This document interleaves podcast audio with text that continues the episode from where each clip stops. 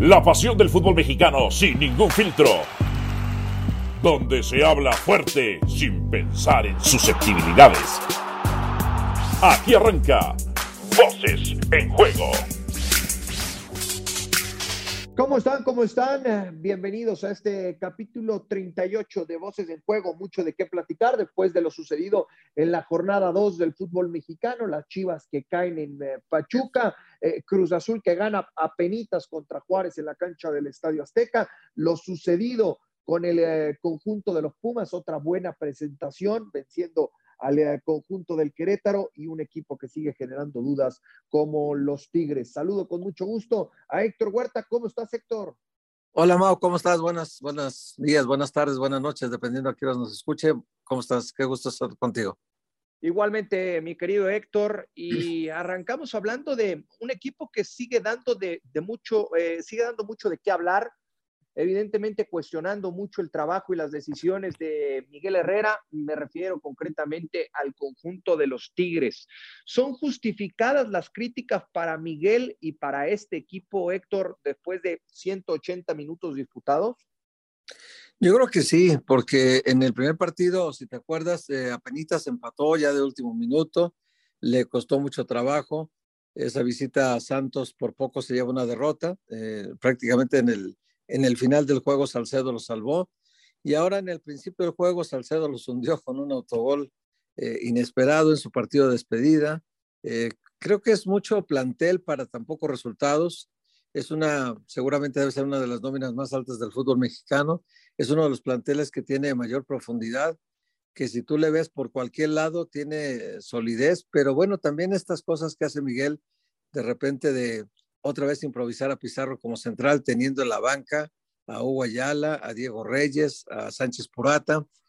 Eh, todas estas cosas que hacen de repente los técnicos que uno a veces no entiende, diciendo, bueno, tendrán la justificación de que trabajan el día a día con los futbolistas y saben ellos eh, cómo trabajaron en la semana, pero sí me parece que para un plantel que tiene tantos nombres, el resultado hasta ahora es, es muy poco representativo de la, del potencial que tiene este equipo y, seguramente los aficionados no están nada contentos con el equipo y tienen razón porque pues eh, es, es, un, es una gran artillería con muy pocos disparos certeros, ¿no? Entonces, eh, con un arquero como Nahuel, con, con, defensas como Jesús Angulo, que lo acaban de contratar del Atlas, el mismo Salcedo, que ya se va a Toronto, eh, no sé, jugadores como Francisco Córdoba, Francisco Sebastián Córdoba, que fue abucheado al salir ayer del partido, antier, del partido, que la gente de veras le recriminó su bajo rendimiento. Eh, otros como, eh, como Javier Aquino, improvisado como lateral derecho cuando tenía en la banca a, tanto a Chaca Rodríguez como a Jesús Dueñas, que son más especialistas de lateral. Y bueno, así improvisando por todos lados sin, sin tener necesidad, ahí es donde están los resultados, ¿no? Y, y, el francés Tubán, que sigue siendo absolutamente una deuda pendiente con el equipo de Tigres, no da resultado. Hasta eh, André Pierre Guignac ya se contagió del mal rendimiento del equipo y hasta un penalti falló el partido pasado. Entonces, digo, Puebla les hizo ver su suerte, Puebla los hizo ver mal y Puebla les ganó con justicia en el volcán. ¿Hasta dónde tiene que ver, Héctor, en estos eh, dos partidos? Eh, de regular a menos del conjunto de los Tigres, el, el nivel individual de los, de los futbolistas por encima del trabajo colectivo de, que, que tiene que verse por parte del, del entrenador. ¿Es más responsabilidad de los jugadores o del técnico? Yo creo que compartida. Por ejemplo, la, las posiciones donde las está improvisando Miguel Herrera, pues es responsabilidad total del técnico, ¿no? El rendimiento de ellos, en el caso de los que improvisa, como el caso de Aquino o el de Pizarro, el, partido anterior, donde no, no se acomodaron. Aquino ha sido un extremo siempre, extremo por derecha, por izquierda, eh, le da lo mismo, pero ya tiene mucho tiempo jugando como lateral izquierdo.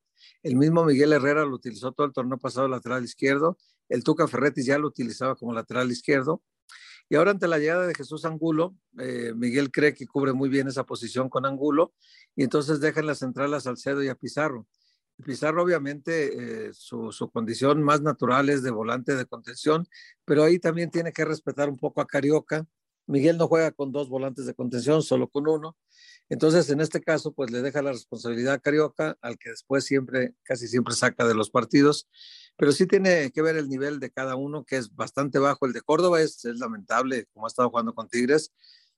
La vez pasada envió un centro de gol contra, contra Santos, que fue una asistencia, digamos, la, que metió Salcedo, pero, pero, había equivocado 37 veces los pases. Entonces, fue un partido muy malo para él, con una muy buena reacción al final en un centro, ¿no?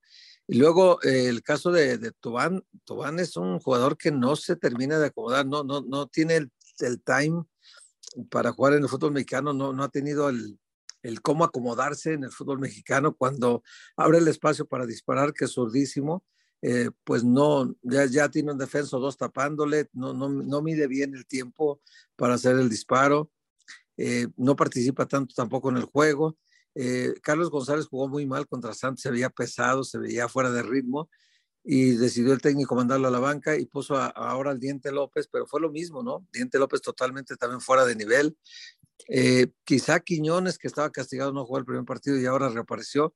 Quizá un poquito causó peligro por el lado izquierdo, pero también pues Guiñac que le anularon un gol que estaba en fuera de lugar, así muy apretado, pero al final de cuentas fuera de lugar.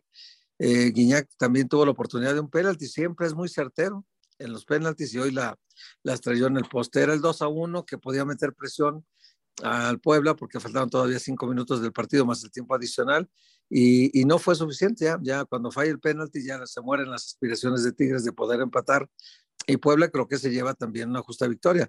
Eh, o sea, reconociendo los errores de jugadores y del técnico de, de, Tigres, también hay que reconocer que el Puebla hizo un gran partido y que Anthony Silva, el arquero de Puebla, también hizo atajadas que fueron determinantes en el partido. ¿Era lo correcto prescindir de Bigón para arrancar con eh, Sebastián Córdoba en esa posición, eh, Héctor? Y te lo pregunto por, por lo que sigue presentando Sebastián Córdoba partido tras partido, ¿no? Algo muy similar a lo que fue eh, en América te da una de cal por seis de arena, eh, no termina por encontrar la regularidad ni la, ni la constancia, y no es un futbolista que a pesar de tener el talento y la calidad, te marque diferencia de manera constante. Eh, ¿Se equivoca en ese sentido, Miguel? Pues mira, cuando, cuando le empezaron a llamar pecho frío a Córdoba, eh, las opiniones se dividían entre los a favor y en contra, pero evidentemente que cuando uno lo ve jugar sí le falta sangre, ¿no? Es un futbolista que, que de repente parece apático, de repente parece no, no meterse en los partidos, no interesarle el ritmo del partido, eh, no tener la personalidad suficiente para imponerse a sus propias limitaciones que tiene de repente en cuanto a presencia eh, con el balón, en cuanto a contacto con la pelota o cuando la tiene la pierde y luego cae en un desespero que él mismo no, no logra levantarse no tiene esa autoexigencia que un futbolista debe de tener para, para rendir igual en todos los partidos. Entonces, yo creo que Vigón estaba rindiendo muy bien, Vigón estaba haciendo un trabajo de defensa, ataque eh, muy completo, eh, participaba más en las acciones ofensivas y a mí se me hizo una injusticia que lo sacara, pero bueno, Miguel tiene una baraja muy amplia de posibilidades y así será, me imagino todo el torneo estará alternando sus piezas, primero para mover a todos los jugadores y segundo para tratar de tener contento al grupo, porque a veces cuando tú te casas con 11, obviamente los te divorcias de los demás. Entonces, Miguel sabe mucho de vestidor y creo que trata de, de mantener al equipo todo, todos, todos contentos, pero pues no siempre se va a lograr, ¿no? Sí, eh, eh, tendrá, te, te, tendrá que cambiar mucho este Sebastián Córdoba en el conjunto de Tigres. Yo no sé si es de ese tipo de futbolistas que, que no cambian, eh, por, por, más que ah, se haya ido otro equipo, por más que esté con el técnico que mayor provecho le ha sacado a lo largo de, de, de su carrera. Ojalá no hablemos el día de mañana de un súper talento desperdiciado en el fútbol mexicano, como ha pasado en muchas ocasiones, ¿no? Sí. sí. Bueno, eh, Cruz Azul y Pumas, Cruz Azul y Pumas, Héctor. Eh, ¿Qué equipo de estos, de estos dos, qué equipo mantendrá el, el, nivel presentado en estas dos jornadas durante toda la campaña? Pues mira, hay que ver, hay que ver, Mau, cómo se comporta el equipo de Pumas eh, más adelante. Tiene una ventaja que es eh, el técnico sabe acomodar las piezas, sabe, sabe sacarle provecho a las limitaciones del plantel pero cuando se le empiezan a caer soldados, al, al, equipo normalmente, normalmente sufre. Esta vez ha contado con fortuna porque también los rivales que le han tocado en este torneo no han sido muy complicados y eso hace que Pumas haya podido sacar dos resultados favorables hasta ahorita, ¿no? Porque vencer en, en casa, como ganó en la primera jornada al, al equipo de, de Toluca 5-0 como fue, o sea, creo que eh, un partido tan malo como el Toluca difícilmente le volveremos a ver como ese, una defensa totalmente de chocolate, un arquero ingenuo, inocente, de bajo nivel, como fue el caso de este chico eh, Gutiérrez, que no, no mostró gran cosa. Reapareció ahora Luis García, eh, reapareció Carlos Guzmán, bueno, debutó más bien con, con Toluca, Carlos Guzmán, también le movió por el lado izquierdo, entonces hizo muchas eh, modificaciones defensivas, ya no jugó línea de 5, jugó línea de 4, entonces eh, solamente dejó a dos defensas, entonces de los que habían participado de los cinco contra Pumas, y Nacho Ambriz, que había tenido COVID y se recuperó el día del partido, pudo estar en la banca.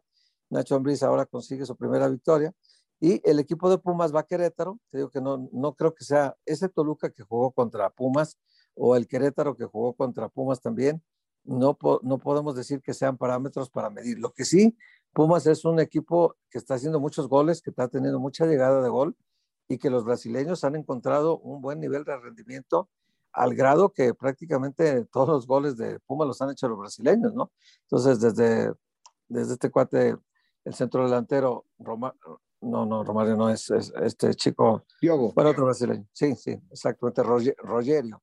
Rogerio que lleva, oh. lleva tres goles ya en la liga, que inexplicablemente se encuentra como líder de goleo en este torneo que nadie, nadie esperaba eh, de un jugador como él, que había tenido tan poca actividad el torneo pasado, nadie esperaba que hoy tuviera este rendimiento, ¿no?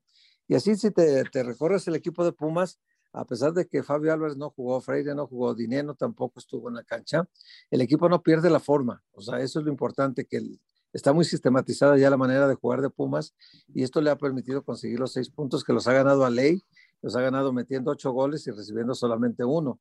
Entonces, aunque hay otros equipos como Pachuca y Cruzul que también llevan dos victorias, las de Pumas han sido contundentes, han sido sin duda alguna claras y que no dejan en este momento ninguna duda de que el equipo arrancó muy bien, arrancó muy bien. Ahora, Cruz Azul tiene más fondo de armario. Cruz Azul es un equipo que eh, todavía no tiene su plantel completo porque han tenido jugadores, eh, unos que apenas llegaron al plantel, que se están acomodando, otros que han sufrido el asunto del COVID y que no han podido ser titulares, pero evidentemente que va a jugar distinto. Cuando, cuando esté Tabó en la cancha, cuando, cuando tenga Mayorga tal vez eh, ya como lateral izquierdo en línea de cuatro en línea de cinco, pues seguramente el Cruz Azul será más, más ofensivo, más práctico. Yo creo que lo que intenta Reynoso ahora es cambiar un poco la forma, ya era muy predecible Cruz Azul en los dos torneos pasados, y está cambiando la forma, jugadores diferentes, actuando mucho más por los extremos, tratando de abrir las bandas con Antuna y con Tabó, y, con un centro delantero que le produzca más goles, buscando que sustituya a alguien de, Angulo o del, de, del Chaquito, sustituyan lo que hacía Cabecita Rodríguez, que, que Cruzul metió muchos goles, ¿no? Pero ah, yo creo que Cruzul tiene más fondo de armario para resistir una mayor eh, presión en el torneo y seguramente sacará una mayor cantidad de puntos, pero Pumas ahí está, ¿eh? Pumas hay que considerarlo porque el equipo sabe que juega, están muy integrados con Lilini, se ve que hay un muy buen vestidor y se ve, como dijo Lilini al final del partido, simplemente que me creen, dice, me creen los jugadores. Sí, lo natural sería pensar que Cruz Azul mantenga el nivel e inclusive vaya más, ¿no? Por lo que menciona mencionas, Héctor, por esa profundidad de, de plantel por la calidad individual que tiene este equipo. Ahora, eh, esa unión de grupo, esa armonía, esa solidez eh, que, podemos eh, notar al, interior de, Pumas, lo puede hacer con el tiempo un equipo importante, un equipo interesante, que seguramente va a estar en liguilla, yo así me lo imagino, en, otra vez en cuartos de final, vía repechaje, sí, seguramente vía repechaje. No creo que con el tiempo le alcanza a Pumas para estar dentro de los primeros cuatro, pero ya nos demostró Héctor en, distintas ocasiones, en distintos torneos, que Pumas, estando en cuartos de final, le puede complicar a cualquiera. Sí, sí, Pumas ya llegó a semifinales y por una decisión arbitral que todavía se, se discute, se comenta, esa, esa falta aparentemente penalti de Santa María sobre Dinero que le rompe la nariz. Si hubiera marcado ese penalti casi al final del partido y Pumas lo mete, eh, no estaríamos hablando del Atlas campeón y estaríamos hablando de un Pumas finalista por segunda ocasión en tres torneos. Entonces, sí, por una circunstancia del fútbol, Pumas no pudo llegar a la final, pero estuvo en semifinal, le dio mucha guerra a todos.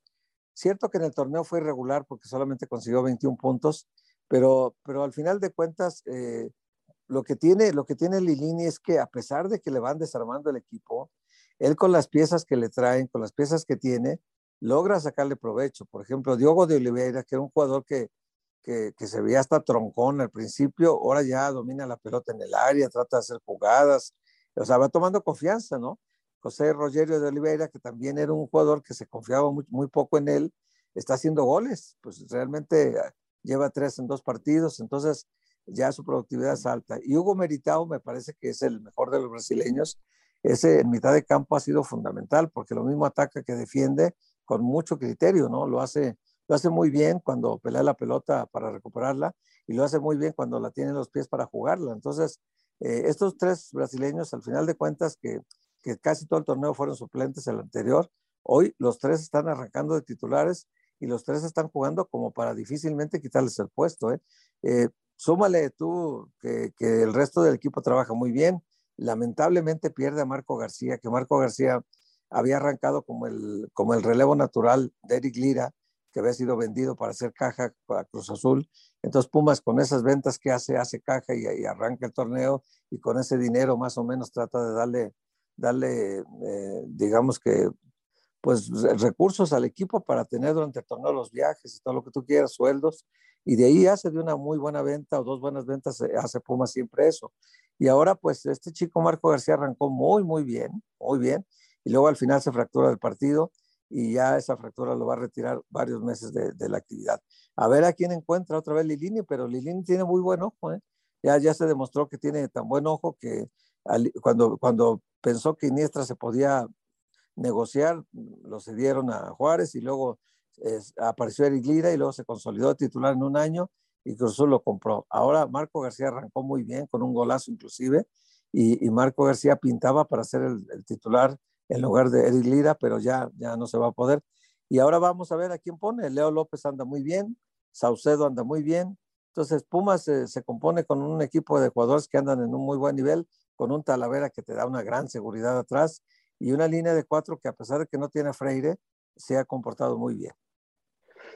Ya veremos qué pasa con, eh, con estos dos equipos. Por lo pronto hacemos, hacemos una pausa y regresamos con más para platicar de las Chivas Rayadas del Guadalajara.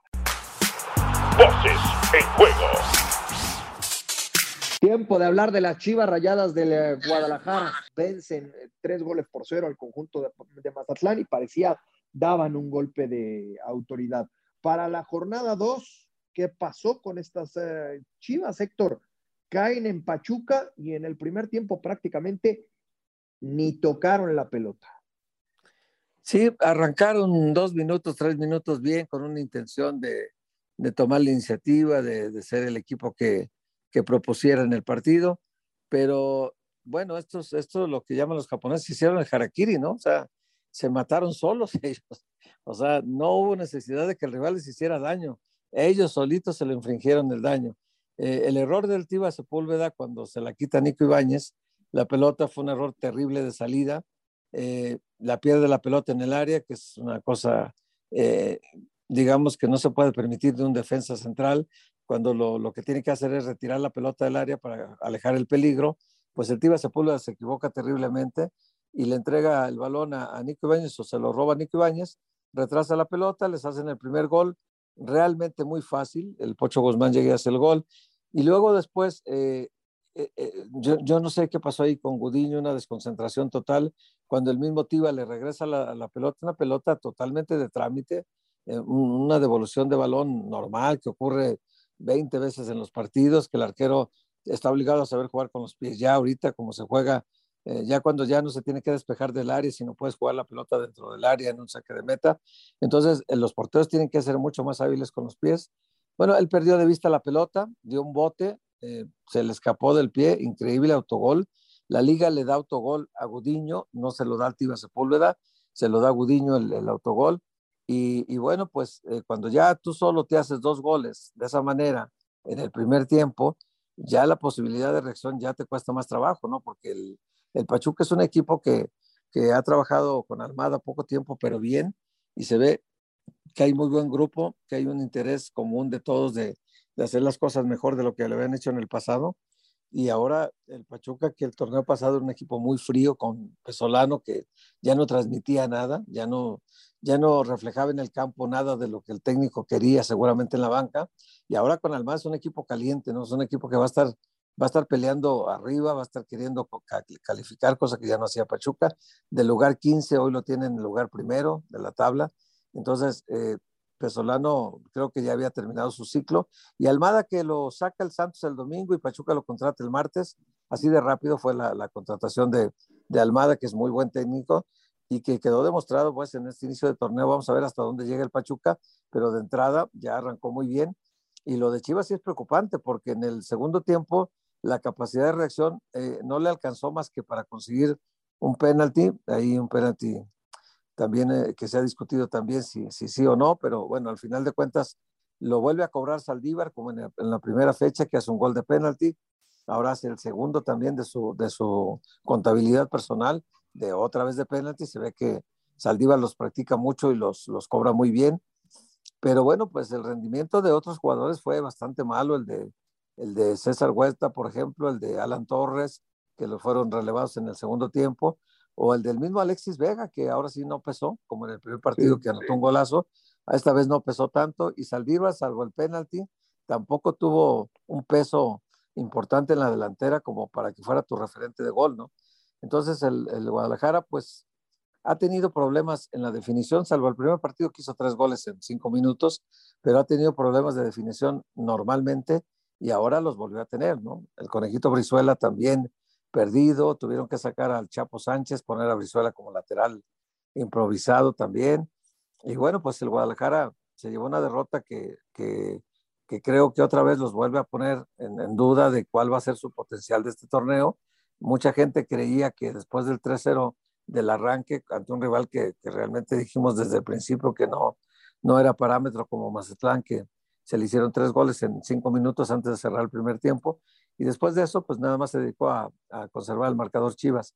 Y ahora que tuvo el marcador en contra por errores propios, pero muy notorios los errores, pues ahora el Guadalajara, vamos a ver cómo se comporta en las siguientes fechas, porque pues el calendario se le, se le vendrá seguramente más complicado. Estos eran de los equipos que estaban en la tabla más abajo, dos equipos que no habían calificado ni al repechaje el torneo pasado, y a Guadalajara pues eh, uno preveía que podía sacar hasta los seis puntos, ¿no? Pero solamente se quedó con la mitad del, del, botín y ahora vuelve contra Querétaro, que es un partido que aparentemente también es para ganar, pero luego irá Juárez. O sea, el calendario de Chivas en realidad no es muy complicado en el arranque del torneo, ¿no? Cuando vengan los, los rivales ya fuertes, los de mayor presupuesto, los de, los de mayor eh, fondo de armario, ahí el Guadalajara vamos a, a empezar a medir su potencial, porque ya cuando en la fecha 5 arranque contra Tigres, aunque sea en casa, ahí, ahí tendrá un rival de mayor peso, ¿no? Pero hasta ahora, lo que le viene, Querétaro Juárez, son partidos para que Chivas acumule más puntos, ¿no? ¿Esta será la realidad del Guadalajara, Héctor? Es, pues es la realidad entre uno y otro partido, ¿no? Entre lo, lo, lo buenos, los buenos momentos que vivió contra Mazatlán en el primer tiempo. Segundo fue solamente de trámite manejar el marcador para conservarlo pero en este de Pachuca los errores defensivos fueron tan, tan importantes que se reflejaron en el marcador. Y después, pues, con otro penalti, que el árbitro ya marcó dos penaltis en dos partidos, diferentes árbitros. Entonces, para Chivas es la posibilidad de hacer goles sigue siendo complicada. Si tú te acuerdas, en jugada de gol, que diga uno, jugada elaborada, clarísima, de, de equipo, trabajo de equipo, pues no, recordamos, el primer gol contra Mazatlán fue penalti, el, segundo gol fue un rechace defensivo que luego la mete de tres dedos Alan Torres de fuera del área. Y el tercer gol fue un golazo de tiro libre de Alexis Vega. Pero así jugadas que uno diga, las trabajó Chivas, ¿no? Ahora otra vez fue un penalti. Entonces, hay que verlo, hay que verlo. Leaño tiene muy buen verbo, no cabe duda, pero hay que ver si los resultados luego lo respaldan como técnico, porque tal vez sea el, el que tenga mayores posibilidades de escrutinio público como para que la presión sea tan fuerte que la directiva decida prescindir de él, ¿no? Porque es un técnico del que nadie espera gran cosa y que eh, parece ser un empecinamiento del dueño de ponerlo, de creer en él, pues, pero bueno, es una apuesta muy arriesgada, pero al final de cuentas, si, si responde, pues será bueno para Mauri, pero si no responde, será una cruz para Mauri que tendrá que corregir trayendo otro técnico. Sí, sí, sí, la oportunidad se le, se le da a Marcelo Michele Año, arranca este torneo, tuvo, tuvo tiempo para preparar al equipo, ¿no? En, esta, en esa pretemporada. Y bueno, por lo pronto consigue tres puntos en la jornada uno, pierde en la jornada dos ante Pachuca y seguramente empezará a generar dudas y cuestionamientos este equipo del eh, Guadalajara. Bueno, por lo pronto llegamos al final de este capítulo 38 de Voces en Juego. Gracias, Héctor. Fuerte abrazo. Gracias, Mau. Un abrazo para ti. Gracias, gracias a Héctor Huerta y sobre todo gracias a usted por acompañarnos. Nos escuchamos en la, en la próxima en Voces en Juego. Aquí termina Voces en Juego. Nos escuchamos de nuevo para repartir más verdades del fútbol mexicano.